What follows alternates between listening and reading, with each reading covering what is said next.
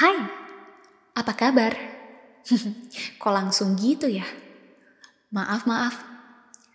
Oke, sebelum lanjut, alangkah baiknya kita berkenalan dulu.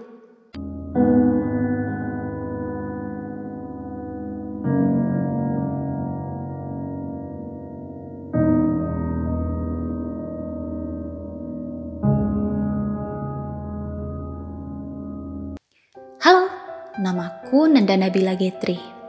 Ini adalah kali keduanya aku berbicara di podcast Tukar Tanya.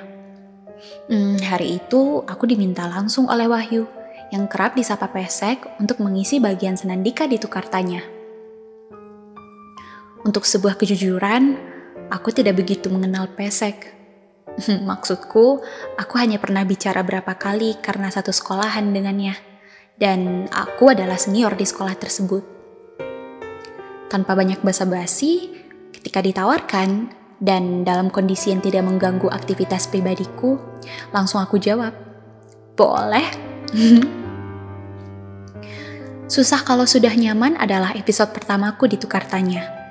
Membahas perihal dua orang yang paling pengertian, tapi tidak bisa saling menjalin ikatan. Hanya dua orang yang bisa melirik. Satu di antaranya tertarik, tapi tidak cukup untuk menarik perhatian satu sama lain untuk ke jenjang yang lebih serius. Hmm, kalau dipikir-pikir, egois juga ya. Untuk perkenalan yang cukup, kita hanya dibatas hubungan yang menggantung. Ups. Mengingat hal demikian, aku teringat pepatah. Roda itu berputar. Hmm, kalau dipikir-pikir lagi, bukan rodanya yang berputar, tapi kitanya yang bergerak. Kitanya yang gak mau berada di posisi paling bawah dan menyelam teramat dalam pada posisi yang tidak kita inginkan. Pada dasarnya, kita itu gak mau berada di bawah. Kasarnya, individual kita yang sebenarnya adalah gak mau ngalah. Ngomong-ngomong gak mau ngalah nih, aku teringat dengan seorang teman yang gak mau ngalah terhadap perasaannya. Dia berjuang hingga akhir, dan dengan iming-iming akan menjadi yang terakhir.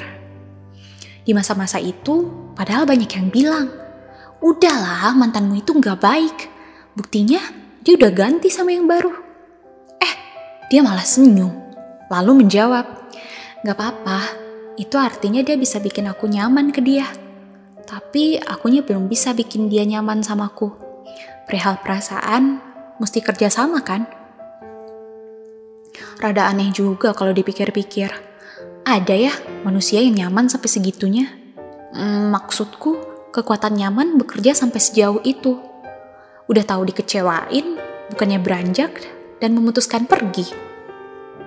Dia kekeh dengan susah kalau sudah nyaman. Yang gak akan kepikiran buat meninggalkan. Sedikit bercerita, kawanku ini adalah seseorang yang sudah menjalin hubungan pacaran selama tiga tahun lebih dengan orang yang sekarang sudah menjadi mantan kekasihnya. Kabar baik yang selalu diperlihatkan. Sosial media mereka selalu tampak mesra. Kehidupan mereka berdua seolah baik-baik saja.